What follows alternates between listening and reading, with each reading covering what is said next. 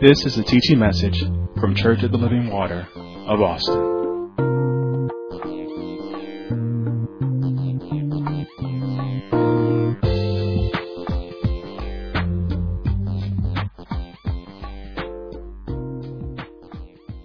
Amen and amen.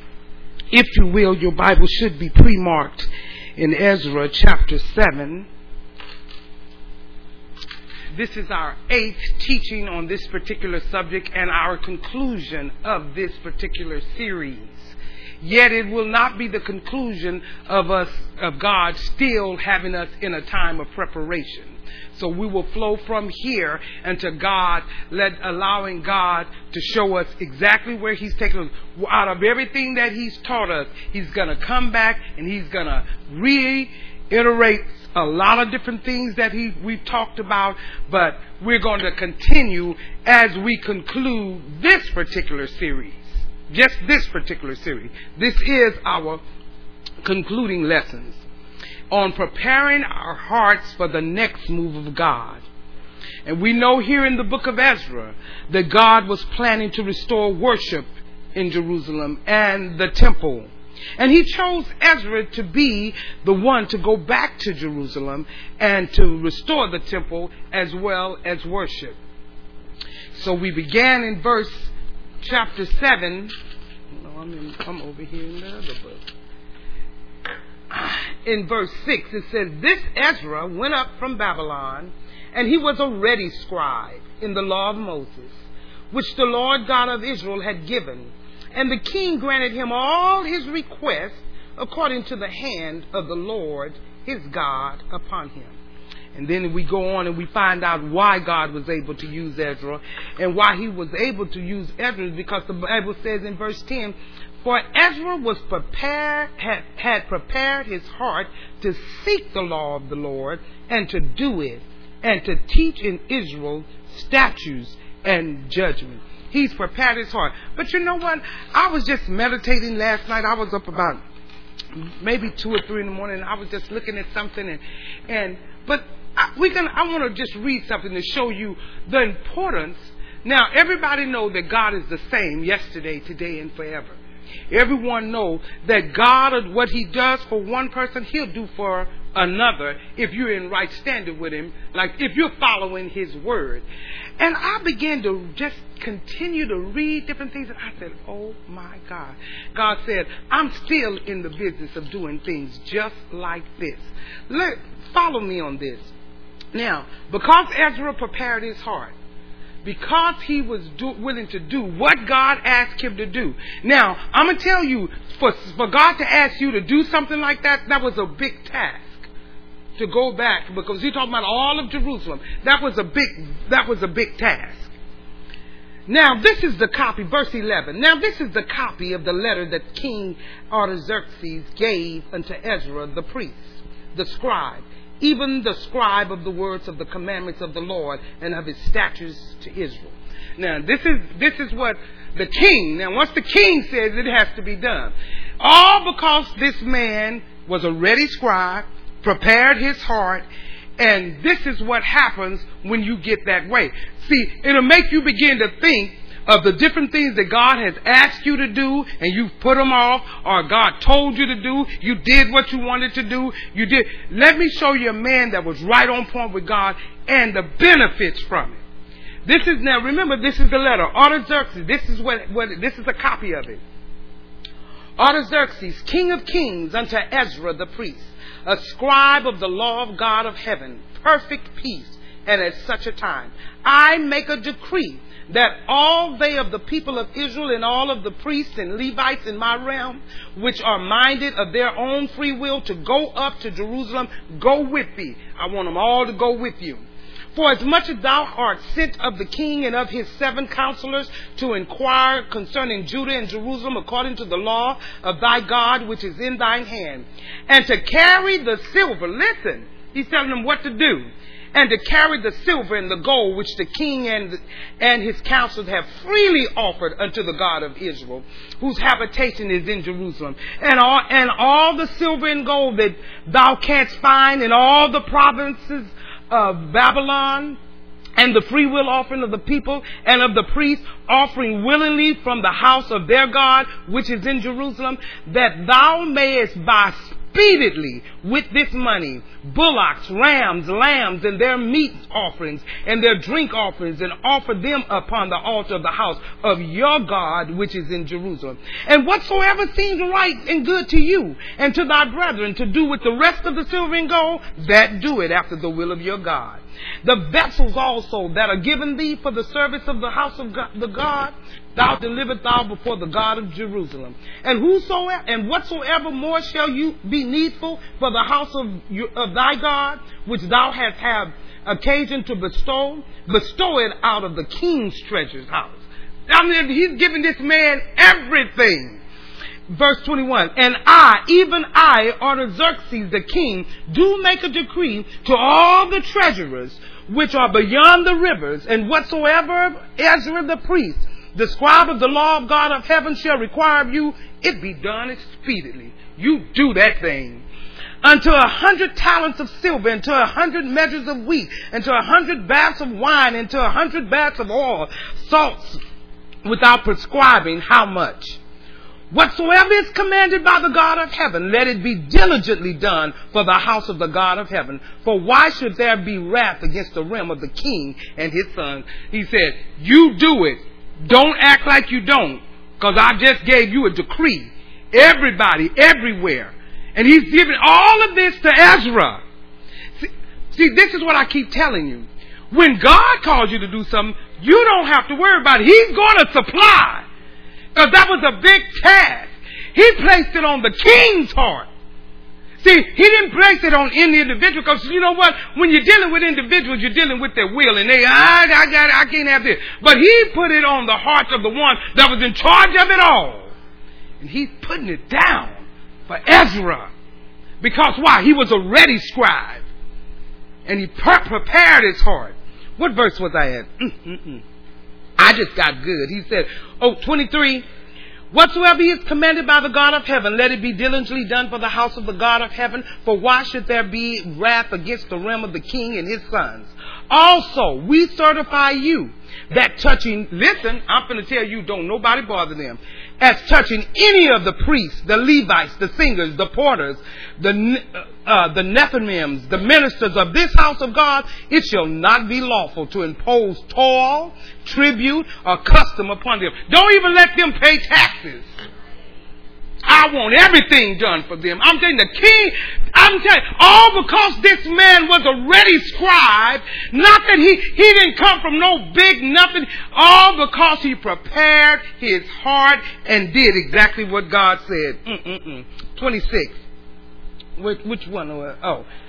25. And thou, Ezra, after the wisdom of thy God that is in thine hand, set magistrates and judges which may judge all the people that are beyond the rivers, all such as know the laws of thy God, and teach ye them that know them not. And whosoever will not do the law of thy God, the law of the king, let judgment be executed speedily upon him, whether it be unto death, banishment, or confiscation of goods, or to imprisonment.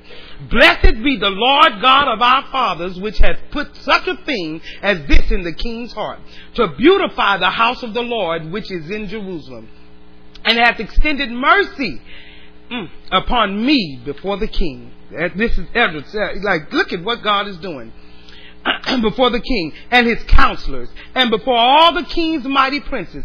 And I was strengthened as the hand of the Lord my God was upon me. And I gathered together out of Israel chief men to go up with me. Listen, you can go on and read. See, that makes you just want to be in God's will. See, what, a lot of things that you're trying to get done, and trying to figure out how it's done, get in the will of God. God will provide. If you're in that realm where you, God will provide everything you need in that span of time. See, it was right, right then, everything. I'm telling you, He put it on the king's heart.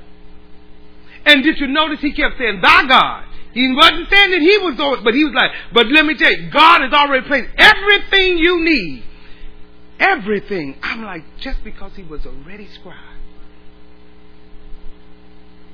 But you know who's his great great great grandfather is, right?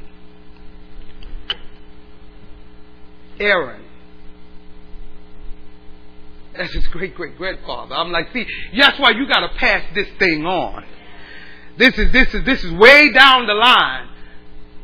But if you go back and read, you'll find out. Read and start with the whole chapter. You'll find out that his great great grandfather is Aaron. Been taught from generation to generation. I just threw that in. That was just so good to me. I just woke up and went and took a shower after that. I said, well, I might as well just stay up. It's just, it's just how wonderful you are, God. How amazing you are. And it's all right here in His Word. Amen. So here we have Ezra and he's planning to go and restore and we, we, we, we got that.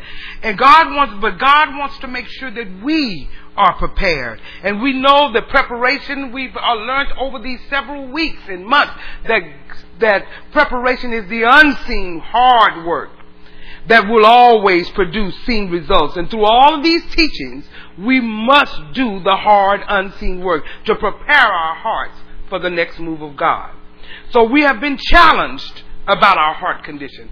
These whole series of teachings has been ministering to us about our heart condition. Because I'm going to tell you right now, church, if our heart is not right, God will not use us. We need to deal with that. God has been dealing with us about our heart. God has said, if your heart is not right, I won't be able to use you. Now go with me, if you will, to Acts chapter 17. Acts chapter 17. We talked about many things over the past weeks. And this last teaching is going to be a combination of everything that we've learned over the past week.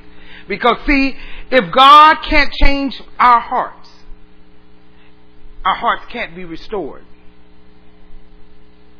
If I don't have a heart to obey, if I don't have a heart to minister, if my heart is not right towards the lost, all these things we went over, if my heart is not right toward my brother, my sister, who needs to be restored, then I wanted you to know we could never be one. We have to free ourselves of everything that will hinder us in that aspect.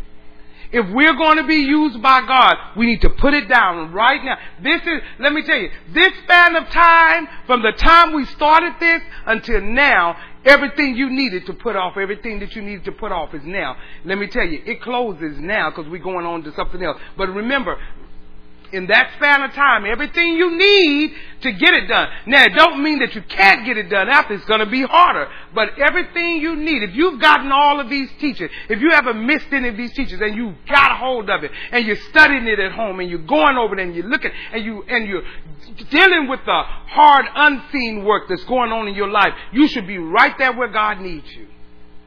Like, God, I've been dealing with this thing and I need to deal with that. If you want to be used.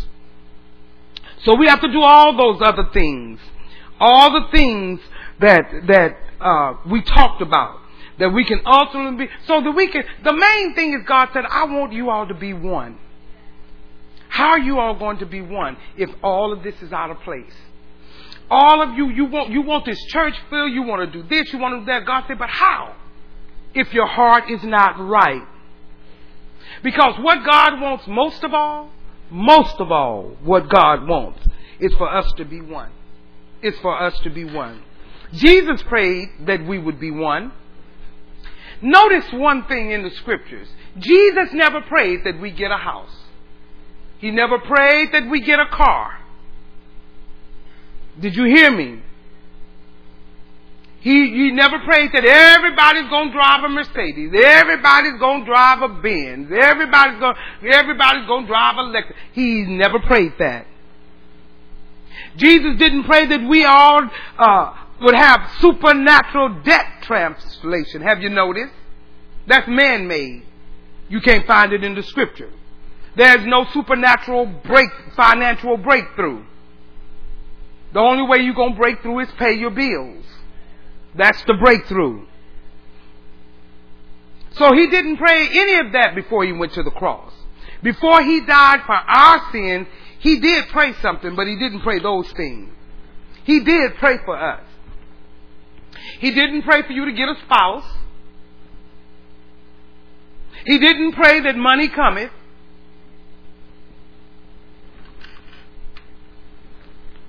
But he did pray that we'd all be one. That he did pray. So we don't want to go by what the scripture is saying. The scripture says he prayed that we all would be one. And we want to be. Amen? Now, and he, he said, and it's not going to be, you're not going to be one by what you drive. I drive this. I drive that. He said it's not going to be by what you drive or where you live that they know that they, that people will know that the Father sent me. It's not going to be by that. It's not by the house you live in. It's not how much money you have in your pocket or in your bank that's going to tell the world that I was sent by God. The Son was sent by God. See, we got to get that out of our heads. The only way that the world is going to know that Jesus came from the Father, the Father said, listen, the only way that people are going to know that Jesus came from the Father is that the Father loved him, he loved the Father, he loved us, and he said, now all of you must love. We all must, you're all going to have to be one in love. So everybody's going to have to love. He said, now my Father's one. And you have to be one with us. All one. And then, how do we do that? First, we have to be one with each other. See, our problem is we want to be one with God without being one with each other. And it never, it's not going to ever work that way. You're not going to be one if you're not, if, if you're not one with, one with God, if you're not one with each other. Know that. Because what are we trying to do? We're trying to let the world know that the Father sent the Son. He said, don't try to make them know it your way. I'm telling you how they're going to know. They're going to know by the love they see that you all have for one another and how you walk in a oneness. Then they'll know. One of the problems that we have today in the church is we have too much individuality Christianity.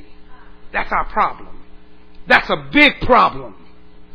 Christianity is not an individual service of God. Did you hear me? I said Christianity is not the individual service of God. Christianity is when I become a member of the body of Christ. Now I'm in Christianity. You cannot please God by yourself. You cannot. I cannot please God by sitting at home or sitting at work in a corner, reading my word, reading a book, or, you know, living on my notes, doing my own thing the way I want to. That's not Christian. That's not being a Christian. I know we think, you know, be acting fool over there. I'm just going to sit over in my little corner. But I'm going to tell you, that's not going to be a, that's not being a Christian. And you know, I know we like to say you have to have your own individual personal relationship with God. And that is true. That is true. But it's not exclusive. That's the difference. It's not an exclusive relationship, even though you have an individual relationship with Him. When I say it's not exclusive, I mean where you only deal with God and don't want to deal with your brother and sister. That's different. That's being exclusive. Well, it's just me and God. I, you know, everything else it don't even matter. With you know, hey, whatever, because uh, me and God. No, no, no. Can't be. Not exclusive. God wants us to be one. So what does that mean? Well, not just in with your friends you want to be friends with, not ones where you only be with your peers, not being one with just people that you like to be one with. I don't just like being around them. God has called us to be one with whoever. We have to get our hearts right. That's why all of the other weeks of these teachings are very important. Just because we're on the last, every one of them is very important. Every, everything that I've taught, the last seven teachings that I taught, all of it was positioning us so that we could be one. It was positioning us. It was pushing us here, there, showing us. It was nurturing us and molding us and all to get us to this one place that we must be one. And we've talked about this over the past, and we've talked about this in teachings, uh, I mean, for several years, about being one. Church, we can't be prepared for the next move of God if we are not one. I'm telling you now, if we're not one, I don't care how much we want it, I don't care how much we talk about it, and let me tell you, you still, you, you nothing's gonna happen until we walk as one. You can't be prepared for the next move of God. In this church, you can't be prepared for the next move of God and your neighbor's not prepared. They're sitting next to you. Whatever God is going to do, even if it's in your life, is going to require a connection with your brother or sister. Because of what he's doing. Because of his next move. Everything is in your life. It's still, you still, it still has to be connected. It's going to be connected to your brother and sister. If you're under this covering, God is showing you where it is. See, you, you, you, if you're wanting to be in God's will, if you want to do it, you're going to have to do it His way. You're going to have to do it His way. So all of us, if, if, if, if it's dependent on where everything going on me is dependent on my neighbor, that means all of us have to be one. I can't be prepared without you. You can't be prepared without me. We gotta be one. I remember when me and my husband used to travel and we'd go somewhere and we'd pack our suitcases. He'd pack some stuff and I packed some of his stuff, but he'd pack some stuff that he used. I'd pack stuff that I used and we, but let me, t- but ultimately when we got where we needed to be, the, the, the suitcases, even though we had separate suitcases with different stuff in it, when we got where we needed to be, the suitcases had to become one. Because we weren't in two different places. We were there. And if something was missing, if something, if I left something at home or, or we left a piece of luggage and said, well, you know, did we bring that? We didn't. All of a sudden, we can't do what we we went there to do because something is missing. It doesn't matter who left it, how it was left. It does, none of that matters. The fact is, what we needed to make us one is no longer here. I can't get dressed and say, "Oh well, I'm dressed. I'm sorry about you. You you messed yours there. Oh well." No, because why? We're one. So now if your stuff is missing, then I have an issue. We can't do, we can't go where we wanted to go because something is missing. So even though we have individual trackage, when we get where we need to be, we walk as one. Same principle. It's going to affect the whole, it's going to affect both of you, or all of us. If you're going to prepare for the next move of God, if you don't have your baggage, we're not going you got to get on board. You got to get on board. Stop fighting me on this. You got to get on board. See, it doesn't matter if you think you're ready to do what God said. But if your neighbor's not, we're not going. Why? Because we're walking as one. Everybody got to go. It doesn't matter that some may be ready and some not. We all have to go. We all have to be one. Now we have to prepare our hearts to be one. That's what God has been telling us. Prepare your heart. Oneness is a heart condition. Write it down. Oneness is a heart condition. Get your heart right, you can operate as one. It is a heart condition. Now I'm going to give you the answer and then we're going to chase it. To have a heart to be one, I must prepare my heart to accept everyone. That's it. Uh, this is the answer, and then we're going to chase it. To have a heart to be one, I must prepare my heart to accept everyone. In other words, every person that the Lord adds or sends to this church have to we you have to prepare yourself to accept them. You have to prepare yourself to accept them. So when the Lord adds to the church, my job is to accept who the Lord adds. Because the Lord can add to the church who He wants to. I cannot choose not to accept them because, mm, nah, they ain't, they're a little bit not like us. No. No. I have to accept them.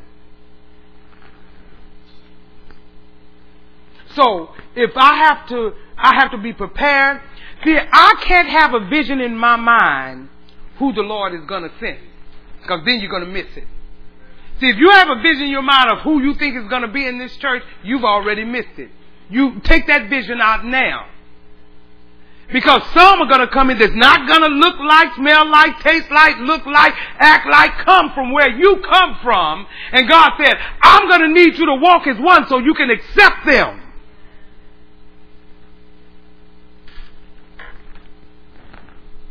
Because God is going to send who He wills. Who He wills. And who He wills may not be the type of person you want. But it's His will. So I have to prepare my heart. No matter who the Lord sends to this church, I have to accept them. Now I'm going to give you something to help you out. Write this down, and this is where we're going to be in. You can write it once, put a colon, and you don't have to write it no more because we're going to go, go through. I must accept in my heart, colon. I must accept in my heart, number one, that we are all the same. Accept it right now. Because this is the time that you're able to accept it. I must accept, not in my mind, not in my ears, but in my heart, that we are all the same. And I know why it's quiet because we haven't accepted that. See, you will not be one with someone that you think is different from you. You will not. You'll think to yourself, well, you and I are a little different, but, you know, uh, you know, you won't become one with them. Because your thought is, I'm different. Actually, your thought is, I'm better.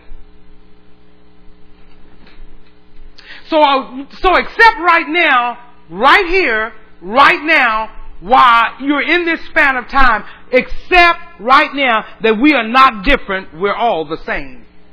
We're all the same. Now, as long as you think that someone is different than you are, you will think, I don't have to be one with them. Because they're different from me. As long as you think that. Because see, you can say, um, I'm this and I'm that and I'm, you know, and, and they're this and they're that and that. And you can take those differences to make sure that you have a good justifiable reason why you can't become one with them. You will take those reasons. You will look at them and say, this is why. See, they're different from me. See, I'm this way and they're that way.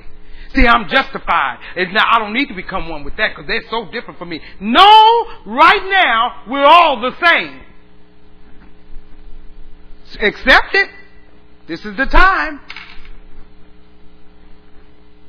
I have to accept that we're all the same. Now, to help us accept that, we're going to go to the Bible. because it's easier to argue with me than the Bible. Okay? You're in Acts chapter 17. Paul here is preaching in Athens, and we'll begin at verse 22.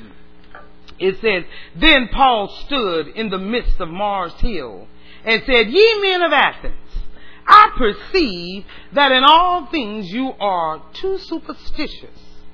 For I passed by and held your devotions. I found an altar with this inscription, To the unknown God, whom therefore you ignorantly worship him, declare I unto you. Now, before you judge the people of Athens, before you say, what? Some of us, to some of us, for some of us, he is an unknown God. See, they weren't worshiping God. They weren't worshiping, they, they just called him the unknown God. He said, you're doing that ignorantly.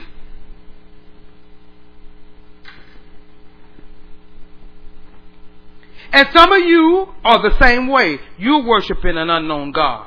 And you need me to declare to you who He is. Just like Paul did. See, everybody think coming in the, coming to the, coming in this building. Many of you in here, you worship an unknown God. You come and you do it, you're doing it for show, you're doing it for your parents, you're doing it for that. You are serving an unknown God ignorantly. And you need to be declared who He is. Because you're not in a safe way. So let's look at who God is. Verse 24.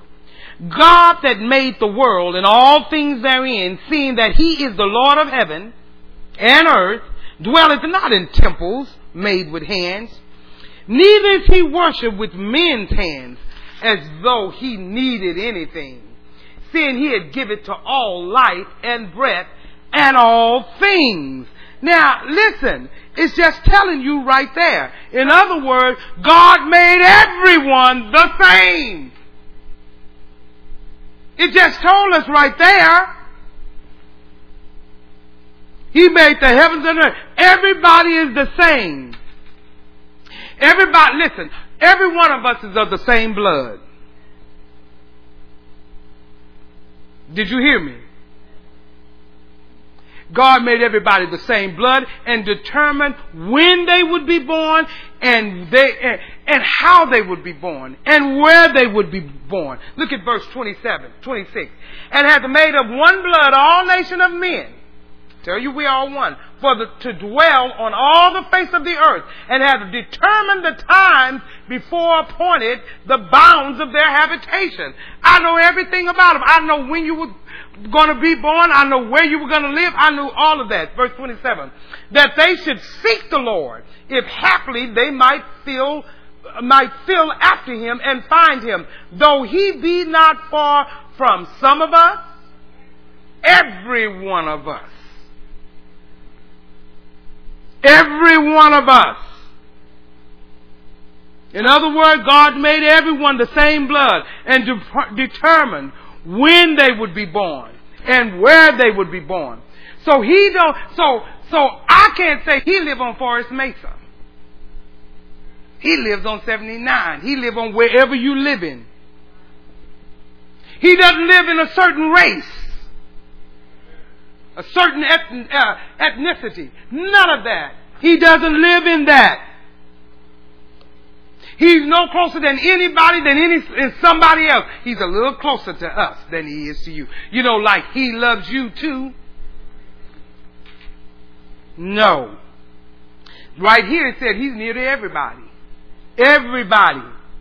And no matter what time or place or location in which you were born, uh, I'm telling you, no matter what kind of birth you had, he was nearby. He was nearby. And he wants everybody, regardless of the time you was born, the place you was born, the color, the class, to all of us. He said, out of everybody I know when you were born, I determined all of it. I was there, I was close by. But after uh, of all of this, all I want everybody to do is seek me. Just seek me. Seek him. And he set it up no matter where we are, it won't be hard to find him. It won't be hard to find him. Why? Because he doesn't play favorites. See, this is the kind of family we live in. Maybe you came from a family that played favorites and you think God played favorites, but God doesn't play favorites. Look at verse 28. For in him we live and move and have our being, as certain also of your own poets have said, for we are also his offspring. Church, three simple things under this point. Letter A. We all have the same Father. Every one of us have the same Father, no matter what your skin tone is. Now watch this. He does not have favorites. And most of you will know if you grew up in a household with many siblings or you birth you birth a household with many siblings, this is a big thing in families. And children started young. They started young. And, and, and even though you love them the same, they'll start to love. They'll be like, mm-hmm, daddy like me more because he's sitting next to me. Oh, mama like you more because look, she gave you a glass. It's always, that's just children. And they, will go way into the night. They, well, yeah, I can tell you, you the favorite because this, that, no, oh yeah, oh yeah. What, what, let me tell you, my grandchildren already started.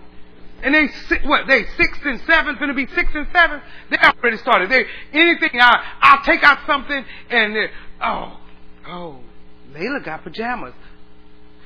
You haven't even let me get, but I, I, I want to just see who's first and who's second.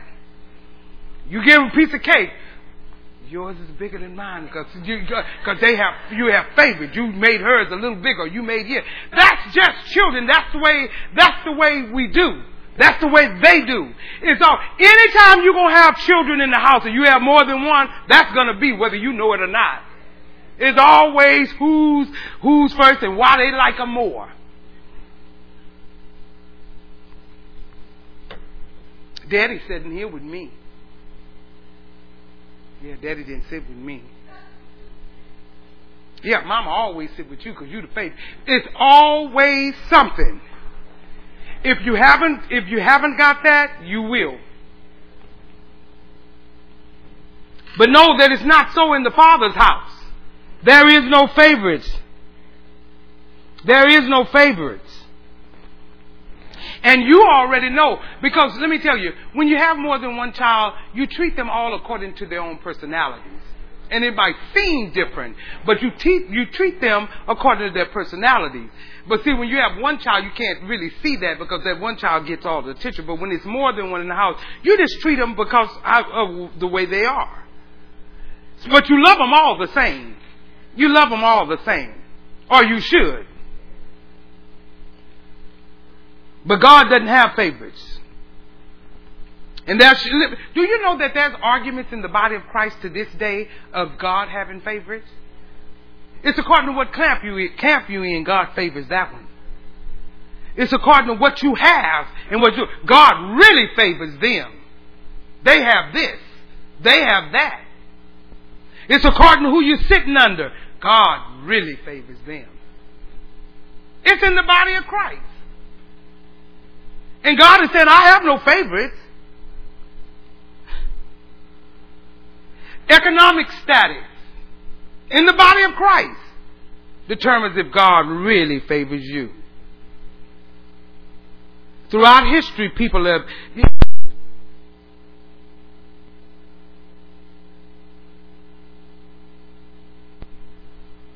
If you don't get that, if you don't understand that, it's because you haven't been in the body of Christ they've used it to imply that God has favors. And God said, I've made everybody one blood. I've made every, I don't care what people think and what they're saying. Now watch this. We all have the same father. And guess what? This is the father's house. And we have the same father. So if he doesn't have any favorites, then there's no favorites in his house.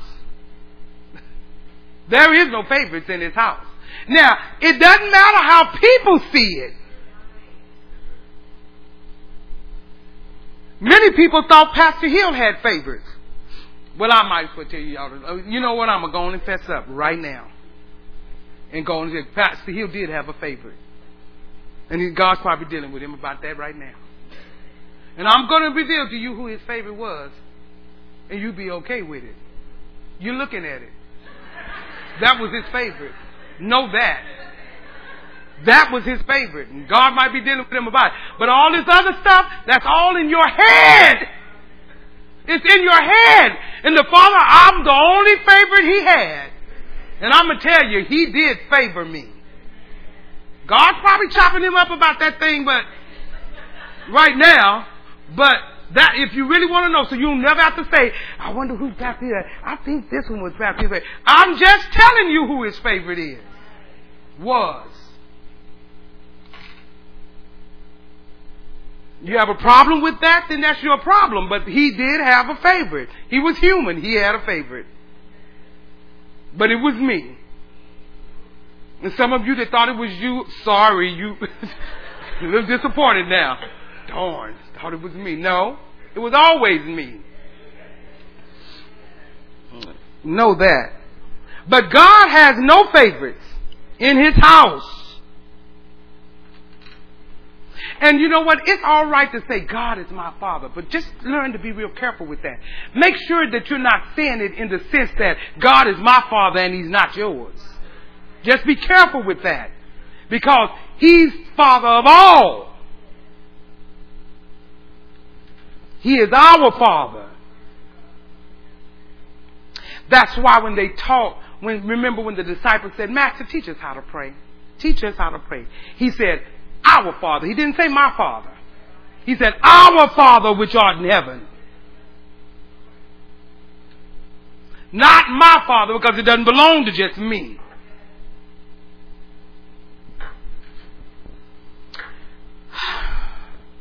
If you notice the Lord's Prayer, notice that that whole prayer is plural. None of it singular. The whole prayer, prayer is plural. It wasn't, a, it wasn't in the singular tense.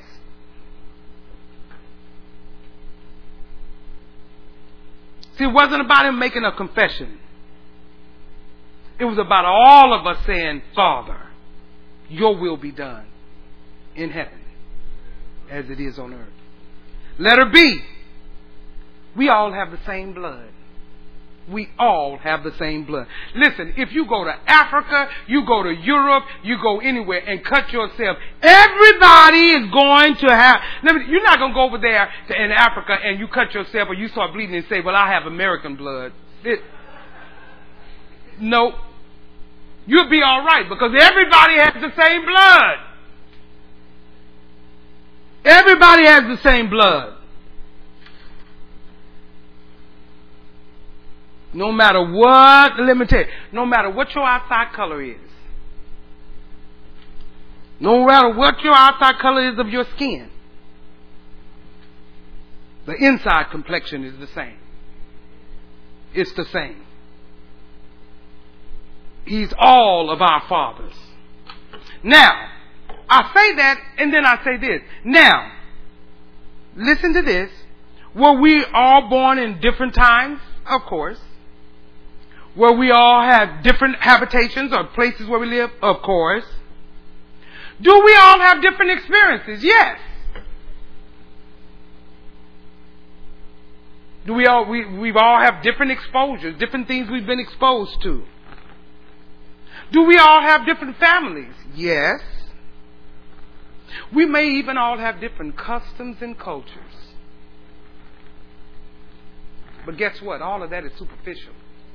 All of that is superficial. The essence of who you are is the same, even though you have all of those differences. The essence of who you are is the same. Now, you can learn some things from that, those superficial things. See, I can learn something from your culture. You can learn something from mine. You, I can learn something from your differences. You can learn something from mine. But know that. But this is what you have to understand. Because you can learn different things from different people. Do not overvalue your experiences and try to devalue someone else's.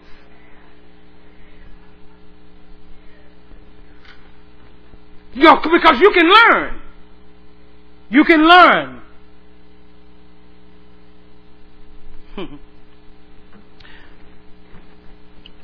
we can learn, listen,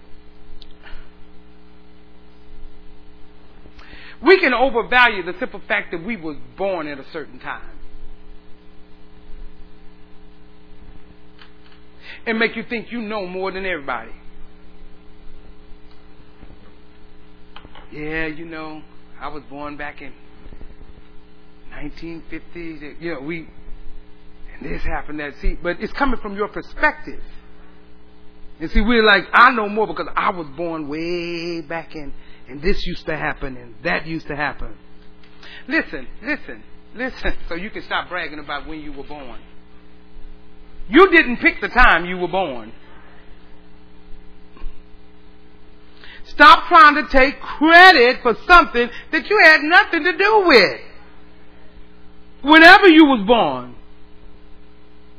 Yeah, I remember back in the, the, the day and in the time that I, you know, and I'm saying, I, you know, it was never time that you said, okay, God, I want to be born in the 50s. Okay, I'll take the 60s. Well, I want to be in the 70s. I really want to be in the 50s because I want to tell people how much I know. You had nothing to do with it. Listen.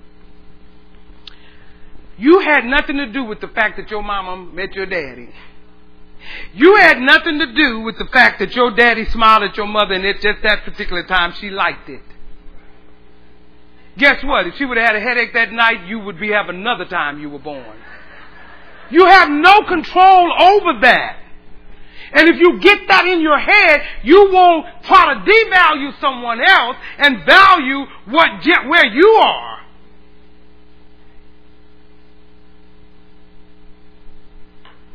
God knows the time. And see, we we we get to a place where we think that no generation can teach us something. Every generation can teach you something. Every generation can teach you something. There's no such thing as the greatest generation. No such thing. Because every generation can teach you something.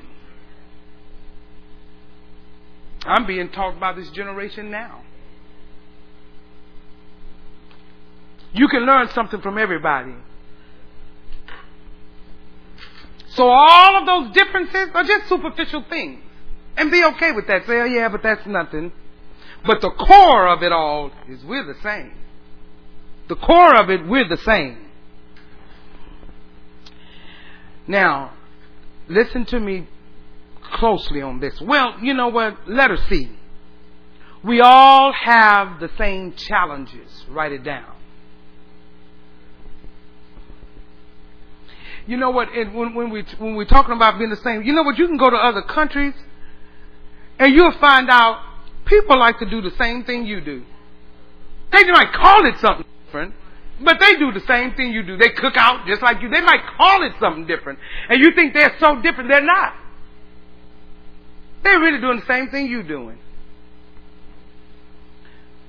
Did you write it down? Letter C. We all have the same challenges. Every one of us.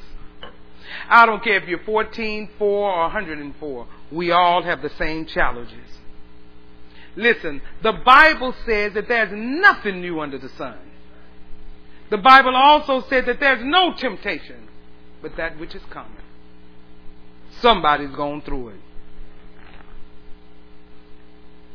Somebody. We all have the same challenge. The Bible says that in the world you shall have tribulations. That's everybody. you should have tribulations. We all are going to go through tribulation or have gone through tribulations and adversities. Listen, there's not a person in here, not one person in here, that at some point in their life have not have felt uh, perplexed. Everybody in here have been perplexed at some time or another. And the only way that you haven't, you might be a little kid. But everybody in here have understood and know that you have felt a time of being perplexed.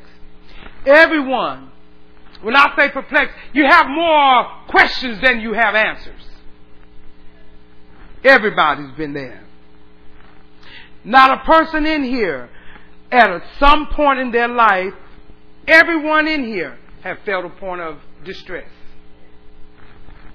You don't have a market on it. Everybody's had it. When I say distress, more things going on than you think you can handle. Everybody's been there. There's not a person in here that have not felt the wind knocked out of them. I did in September 18, like the wind, like you down on the canvas and you don't know if you can get up. Everybody's been there. Everybody in here, one time or another, and if you haven't, you will, have, have been through despair in your life. At some point, if you haven't, you will. There's not a person in here that have not lost someone that they love at some point. Sometime. And they all and we all needed to be touched by a holy God. If you haven't, you will. All of us in here are familiar with mourning. Somebody See, all this is common. Very common. There's now I know that wasn't me. Did I hear something beep? That distracted me. There's not a person in here that not have had some uncertainties. If not, you will. Just uncertainties about what's going on tomorrow, what tomorrow is going to bring. There haven't been a person in here that have not wanted for mercy and grace from God, from some situation or some circumstance. God, I need your mercy, your grace. Don't even know if your life could really go on. You know, and your life was going in a wrong direction, and God's mercy and grace stepped in. Everybody has gone through that. Some everybody in here, and if you haven't, you probably will. Everybody in here have a relationship with someone and it didn't work out. You thought y'all were really close and you did it, and you had to break it off. You had to leave it alone, and you had to just walk away from it.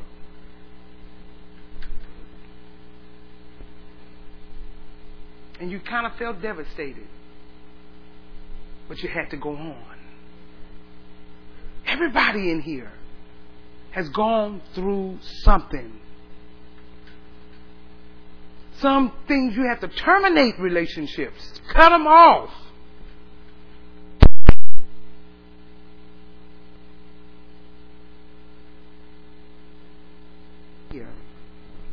That I haven't had a, to drop a tear.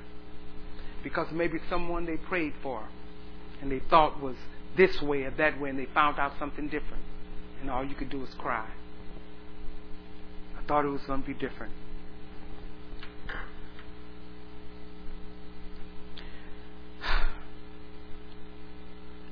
So when you try to nitpick oh what your differences are, that's superficial and petty. And it don't mean anything. Don't be petty. Don't be petty. Don't miss the fact that you're just you're just, we're all just alike. We have the same Father. Everybody's going through something. We all need to just try to seek Him. The same blood. We all bleed the same way. We have the same challenges. We all can go through the same thing. When you focus on those things, it's easy to see that you can't be one. See, if you focus on those things that are happening, you're not going to be one. You have to make yourself, you have to focus on the fact that I have, I may have a darker tan, but I know we're the same. See, that'll keep you out of racism. that'll keep you out of prejudices. It'll keep you out of all of that. It'll keep you out of saying, yeah, but you grew up that way and I grew up that way. You was on the other side of the tracks. I was on this. It'll, it'll keep you away from these little things that'll keep you from these superficial things that'll keep you from becoming one. Just finding little picniny things that you different. I believe this. Whenever I find a person that say they can't relate, the only reason why you can't relate, you won't try. Any person that you can't relate to is because you don't you you don't you don't want to put forth the effort to. Like uh uh But if you put forth the effort, you can relate to anybody. Why? Because we're all the same. You'll be able to relate. Go to Acts chapter two. Acts chapter 2, a few pages back. And note this for you, number two. I must accept that we are to be together. We got to accept we have to be together. I have to settle this in my mind that not only are we the same, but we have to be together. See, you can accept that we're all the same. That doesn't mean that you want to be together with them though. Like, yeah, we the same, but yeah, they stay on their side, I stay on mine. Yeah, Pastor, yeah, we all the same, but you know, mm, I'm going on with my own folk. No. Settle it in your heart that we are to be together. In Acts chapter 41, the early church. Now, Acts, are you there? Chapter 2, verse 41. Then they that gladly be, uh, received his word were baptized, and the same day there were added unto them about 3,000 souls. Now, this is the early church. Now, now get this. These 3,000 people the day before didn't know each other. 3,000. The day before, they didn't know each other. But they all got together and heard a message and were added to the church. Now watch this in verse 42. And they continued steadfastly in the apostles' doctrine and fellowship and in breaking of bread and in prayers. And fear came upon every soul and many wonders and signs were done by the apostles. Look at verse 44. And all that believed were together and had all things common. Now, two days ago, they had nothing in common. Just two days ago. But now they have all things common. Look at verse 45. And sold their possessions and goods and parted them to all men as every man had need. And they continuing daily with one another in the temple and breaking bread from house to house did eat their meat with gladness and singleness of heart. See, I like that. Verse 47. Praising God and having favor with all men. And the Lord added to the church daily such as should be saved. Now watch this. Everybody that the Lord added, they fell right into the fellowship. They fell right into the fellowship. Now I want you to note this thing. We ought to be together, letter A, in worship. Let's start there. We need to be together in worship. You know, the Bible says that God inhabits the praises of His people. Not the praise of a person, but the praises of His people. God wants us to be together in worship. That means if you can't get, get here, listen, if you can get here, you ought to be here. Those of you that are streaming that should be here, you should be here. See, we need to be as one in worship. And not on the internet. He wants us to be together in worship. Which means, watch this. Worship has to be inclusive. It has to be. That's why you can't stay at home. So I have to accept that other people can, see, I have to accept that other people can help me. They can help me come into worship. And I can help other people into worship. And even though we may not all worship the same way, we can all worship together. See, everything in a service may not minister to you. You know, might not be the same. But we must worship together. So if maybe a song in part of the service you don't like, you don't come late to miss it because you got to worship. You don't say, oh, well, there, by the time I get through, they ought to be through with that. No. We still have to worship. Well, I'm not a praise and worship person. I'm just here to just hear pastor teach, and I want to, you know, all I, I'm here. I'm this word. I, you know, I, I'm, you know, I. We, by, by what time do they take up offering? Because I want to miss that. No, we worship together. We worship together. All of us coming together. Hmm. And we're not only to be together in worship, letter B, we are be, we need to be together in works. Not in just you tell me what to do and I do it. Let me just do this. I don't want to be bothered with anyone else. You know, you know, I, I, I just want to do this work. No, we'll work together. Letter C, we have to be together in fellowship. Now, church fellowship just doesn't happen just here. Not just here. Now, you should fellowship after church.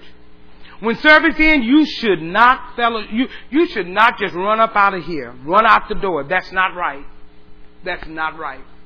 You need to fellowship. We should be together in fellowship. So when you have your little fellowship and it's just your little few group, it's just our little, you know, eight or nine people or five or six people, that, that's not fellowshipping in the church. I know you call it fellowshipping, but that's not fellowshipping in the church. Now, I'm not saying that you can't have people that you fellowship with, but you can't think that you're pleasing God because you're together with five or six people. And the same people. Nobody else. Nobody else come with this thing. It's just us. And let's not talk about it too loud because I don't want nobody to know what we're doing because it's just us. That's not what God intended for fellowship.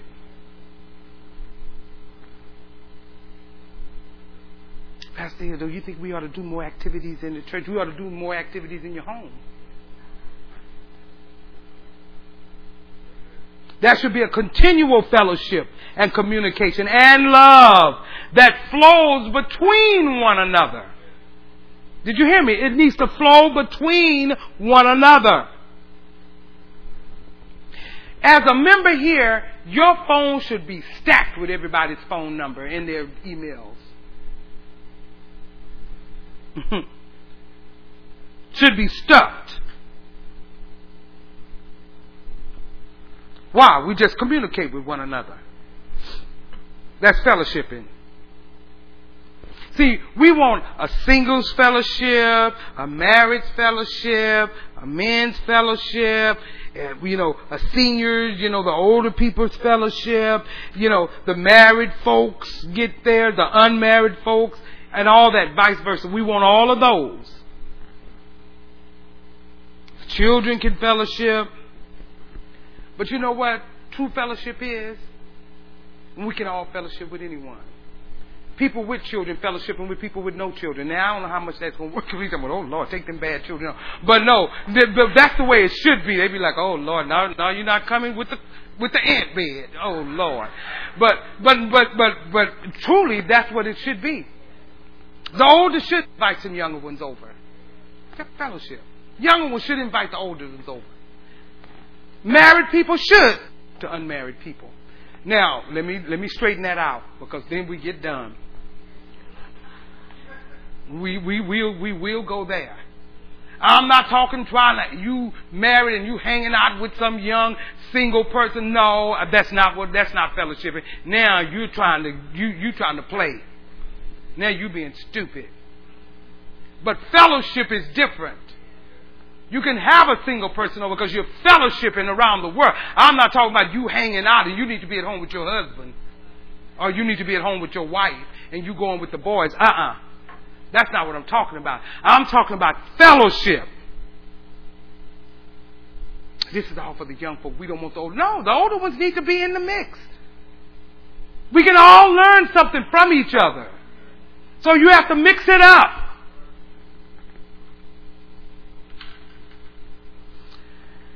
That's how you become one big, just one big good family. Just one big good family. That's what God is looking for. Letter D. We ought to be together in our necessities. That's why it said that they departed to every man as they had need. They were together in need. See, don't be in fellowship with a person until you find out they have a need. You be like, oh Lord. Oh well. Amen. Sorry. Amen. You know what? I'm I'm gonna pray for you. and you trying to escape. No. Last scripture, go to Ephesians chapter six.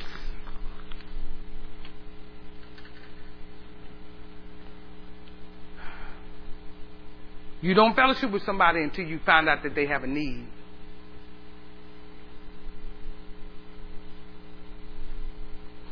I just just found a really good friend, and matter of fact, she's from Africa, and uh, we've just been bonding a lot and and uh, ministering. She's a Christian and everything, and you know she's always talking about her deals at home. She's full of the Holy Ghost, and and we're talking, and I've been ministering to her and stuff, and and and and then the closer I got with her, and we began to talk and and stuff, and I found out, you know, some some great needs. She didn't tell me, but you know, if you talk to people long enough, you'll find out just after you spend time with them and everything, and you find out, you know, that that they have needs and this, that, the other, and everything, and and she called her mother and and uh, uh, uh, what is it, Zimbabwe or something. I talked to her mother on the phone and and everything. And then it just just I just come to find out uh, uh, Christian love the Lord, but over here in the country and just just just needed. I got got to minister to her. Now when I found out now when I first met her and stuff like that, I didn't know anything. She never told me anything, nothing. We just talked, laughed, and this, that, and the other, and I ministering the word to her, and she was like, "Oh my God, this, that, and the other," and, and we just talking. And then when I found out the needs that she had and everything, I wasn't about to just run away and say, "Oh Lord, I should have known something." So, and let me tell you, she didn't seek me out, and she know, and she knew nothing about me. She knows me now, but she knew nothing about me. We have a flourishing relationship. Now she doesn't live here in the city, or she'd be here. Because I told her, you know what, you can't go back to Uganda. Your church was in Uganda. You gotta, you gotta set up here. But if you don't run away because a person have a need. And you know what? She's a, she's in the body of Christ. See, we are the same. We are the same. And so something came up, and I'm not saying this to brag on myself. None, I'm trying to be a blessing. And something came up, and so I helped her with a need. And she said, "How could you help me like that? You don't know me that well to help me like that." I said, "But but we're in the same body." And she said, yeah, but this is this is this is this is this is too much. And I said, no. I said, this is what it's all about. See, you and you again. I'm no fool. I know when people just want to use you. And I again, she never came to me for anything. I stepped in because God told me to. And then when I talked to her, uh, her mother, and she said, I, I told her, I said, now, whatever I do, I said, that's between me and you. I said, nobody needs to toot no horn, nothing. You don't have to. She said, oh, no. Oh, no, I must tell my mother this. And I must tell them back. I must tell them, I can't keep this because God is God has just bestowed a blessing upon. I cannot keep that. I said, well, okay, if it, if you have to with your with your family, that's fine. I said, but you don't have to tell anybody anything that, that's going. I said, that's just between me, you, and God. See, you don't run away Because, and, and let me tell you, you have to you have to have a gift of discernment as well. Because you just don't do that to anybody. You just don't just just have because I've I've met a lot of people. I, I like when they were talking about uh, uh, uh, in the new gen deal. Let me tell you, I think I have about a hundred, maybe hundred or seventy-five friends.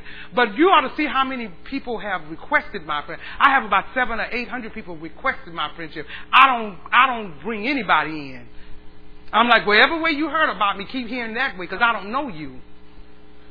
So uh, even though I have 700 requests to be friends, I only have about 65 or 70 friends. And most of them are from Church of the Living Water. And some people that I know in San Antonio or whatever, just friends. But you, you, I mean, you, you can have a lot of friends, but you have to have discernment. I'm no fool, but I do know how to hear the voice of God. And when God moves, that's when you move. That's when you move. And let me tell you, and, and I had her ear before that, but now I have her mother's ear in Uganda. And her mother, and her mother said, I can't speak much English or anything, but thank God for you. My daughter keeps telling me all about you, da da da da da, and everything. And we just talked about other things and everything. But what I'm trying to say is, we're all of the same blood. These are Christians that I'm talking about.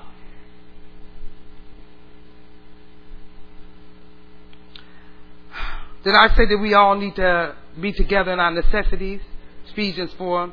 Listen, I must accept in my heart that we're all the same. Look at your neighbor and say, We're all the same. Look at your neighbor and say, We all have to be together. Look at him and say, We're all supposed to be together. So don't come to church saying that you, you just coming to hear the word. And the last one, number three, I must accept in my heart that we need each other. We need each other. I must accept in my heart that I am needed and I need others. I must accept in my heart I am needed and I needed others. You know, sometimes we can accept the second part more easily than the first part. I'm needed and I need others. I have to accept that not in my head, in my heart. You know, it's false pride when you think you don't need help. We need each other. Ephesians chapter 4, verse 1. This is Paul here explaining the attitude of the church. Verse 1 Therefore, the prisoner of the Lord uh, I beseech you that you walk worthy of the vocation wherewith you are called, with lowliness and meekness and long suffering, forbearing one another in love, endeavoring to keep the faith in the unity of the Spirit in the bond of peace. There is one body. Where am I? There is one body, one Spirit, even as ye are called to one hope of your calling, one Lord, one faith, one baptism, one God and Father of some, Father of all, who is above all and through all and in you all. Now listen, last letter A, I must accept that I will have a job to do. We all have a job to do. See, we need each other, but we have to accept, I have a job to do. Now I want you to listen to this closely. This is the, the last one. I'm ending with this. We all have a work to do and a job to do. You can't deny other people an opportunity to work. Get that. You cannot deny other people the opportunity to work. I cannot devalue what another person's share is. Like what I'm doing is more important than you. Now, don't over evaluate your own self worth because we all have a job to do. Don't act like what you're doing is more important than anybody. See, accept that right now. See, when we realize that we're all the same and we all are to be together, you start looking at people's strengths. You look at the strengths in people opposed to looking at their weaknesses. Stop looking at their weaknesses. When you start looking at people's weaknesses, you start looking at the uh, uh looking for different reasons why they can't do what they can't do. Well, now you can't do that anymore. Well, no, you no. If you look at people's strength, then you you know you find ways. Well, see, if if I'm looking at you and I'm seeing your strength, not looking at your weaknesses, I can find ways to use your gift and your talent because I see your strength and your ability to be used. But if you look at people's weaknesses, you'll find every reason why they shouldn't be doing what they're doing. Oh, I'm sorry, you can't do that anymore. Now, listen to this, and I want all of the heads of the of the different uh, ministries here in this church. This is how. This is what I want. Now, it is true in this church. Before you do anything, we already know you must go through new members class, able ministers of the new covenant class. But that doesn't mean that people can't be useful. Listen to me. Listen to me. We all know, I'm going to say it again. We all know in this church, you cannot work in any ministry until you complete new members and able minister of the covenant class. But it does not mean that you can't be useful. See, when I understand the value of a person, this is what I tell them. You know what? While you're going through new members class, and you enable ministers of a new covenant class, and maybe they come up and ask you about something that you're in, and they're like, I have an interest in that. Now you can tell them this. I see you have an interest in that. Why don't you come to our meetings? and sit. You don't talk. You don't. You don't. You're not putting in. But why don't you sit and just see how we do things? And if you have any ideas, you can come and tell me. You don't blurt them out. You don't do nothing. You come in and you you you you because you're still in AMC. You're still in new members. But if you have an interest, why don't you just come and just see? You know, our meeting is that. See, you'll see how serious people are. Our meeting is on so and so day at this time, and why don't you just come and just sit? You'll see how things are done. That way, when you get out of new members class and stuff, you'll know just how it flows. Then you, after they come consistently while they're going through, then you can watch them, and then you'll say, you know what? I know exactly where they need to be once they get out because I've watched them. See, that's when you know when a person's serious or playing, or just want to be seen, or just talking a good talk. Instead of just are they up? Are they doing something? Oh, they shouldn't be doing that. They shouldn't. Well, first of all, maybe they're learning. Maybe they're, they're learning. And then you know where to put it. If a person, if they're not through with that, they're not in charge of anything. They're not doing it. They're answering to you because you've invited them in and say, you know what, just come and sit and, and just observe. I think that's a good idea. See, because we're going to need everybody in place. Letter B, I have to accept that we are connected. We are connected. In verse 16 of, of Ephesians 4, it says, From whom the whole body fitly joined together and compacted by that which every joint supplies, according to the effectual working in the measure of every part, making, making it increase of the body unto the edifying of itself in love. We are connected, church. Whether we realize it or not, we are connected. Letter C. I must accept that I must work effectively. This is the only way that there's going to be increase in the church. Ephesians chapter 4 so clearly, I mean, it's so clear See, at the beginning of Ephesians and around the 11th and 12th chapter, it's, and, and the 11th, 12th, verse 16, it's letting us know that this is the way that we get to where we need to be.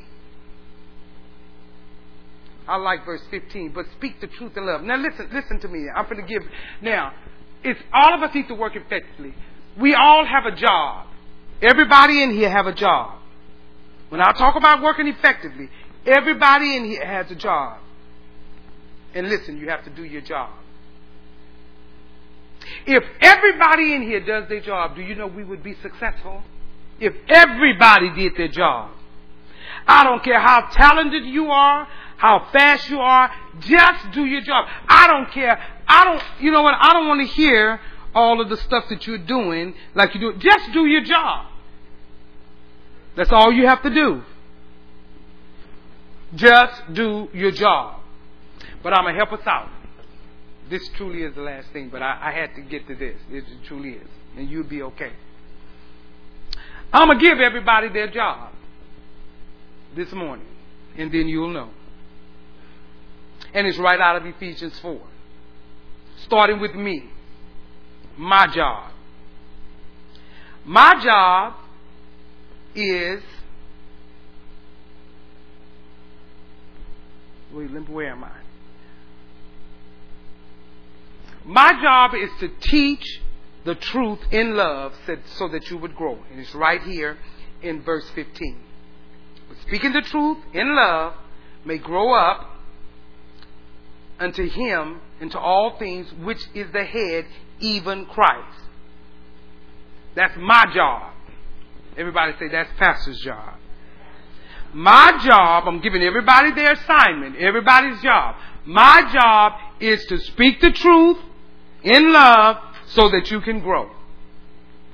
Everybody got that? I got to teach it to the best of my ability. And I'm going to do my job.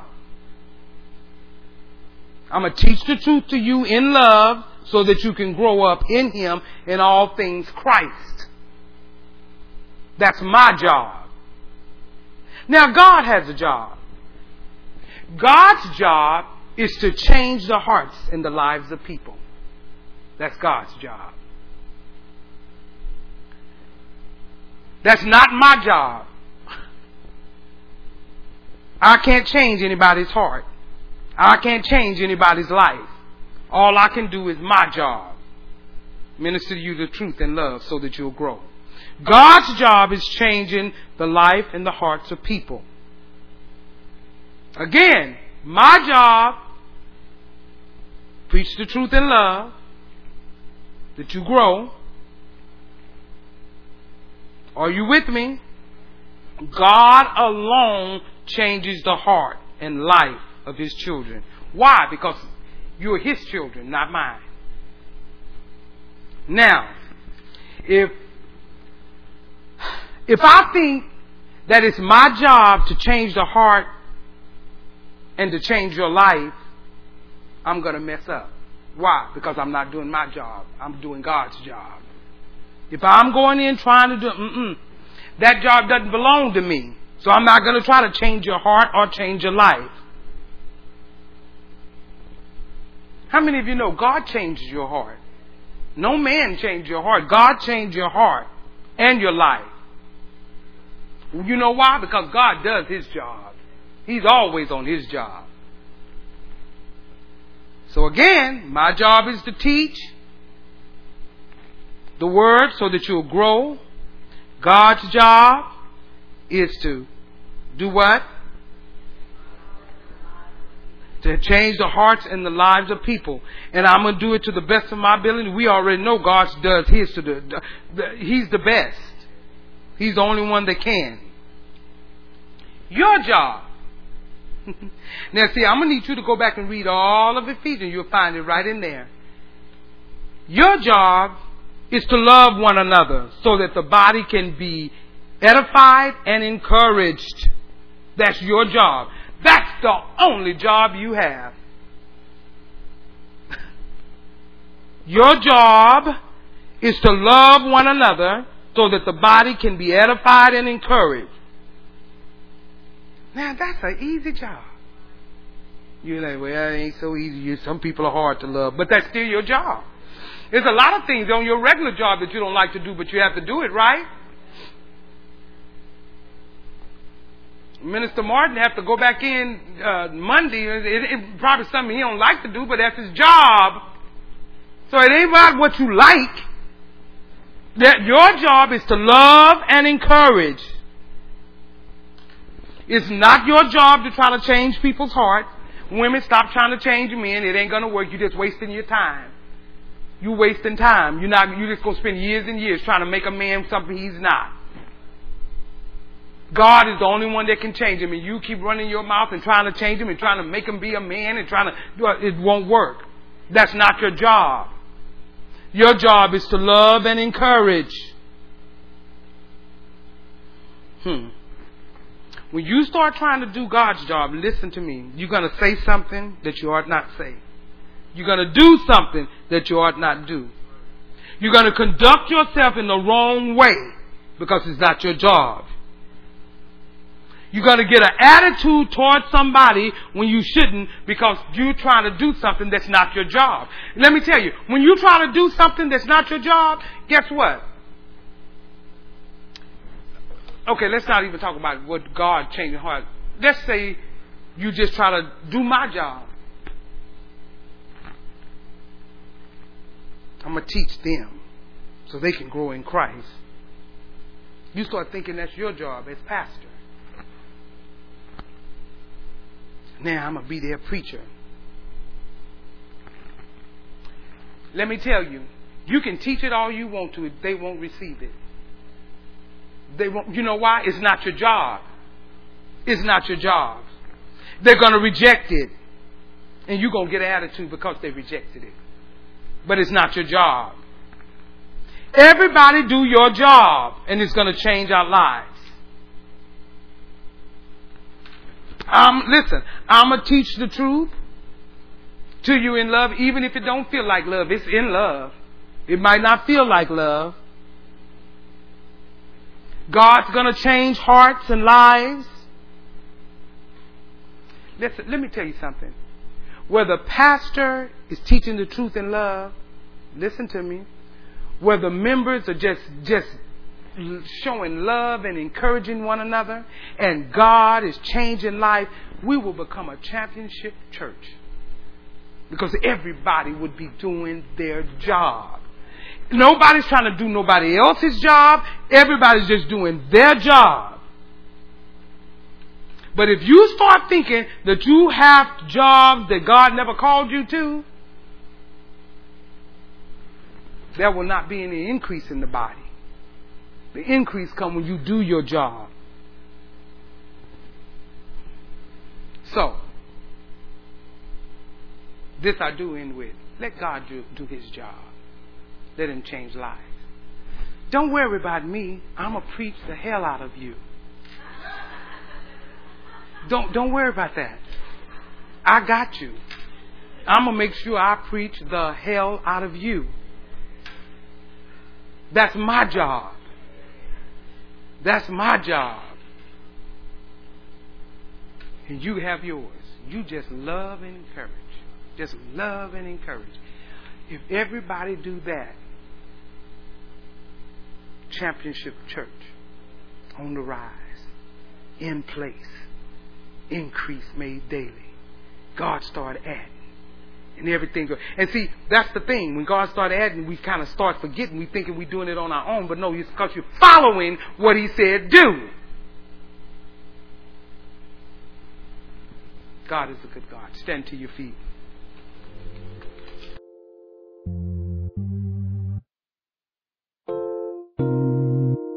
This has been a teaching message from Church of the Living Water at Austin. For more information about our ministry, please go to our website at livingwateraustin.net.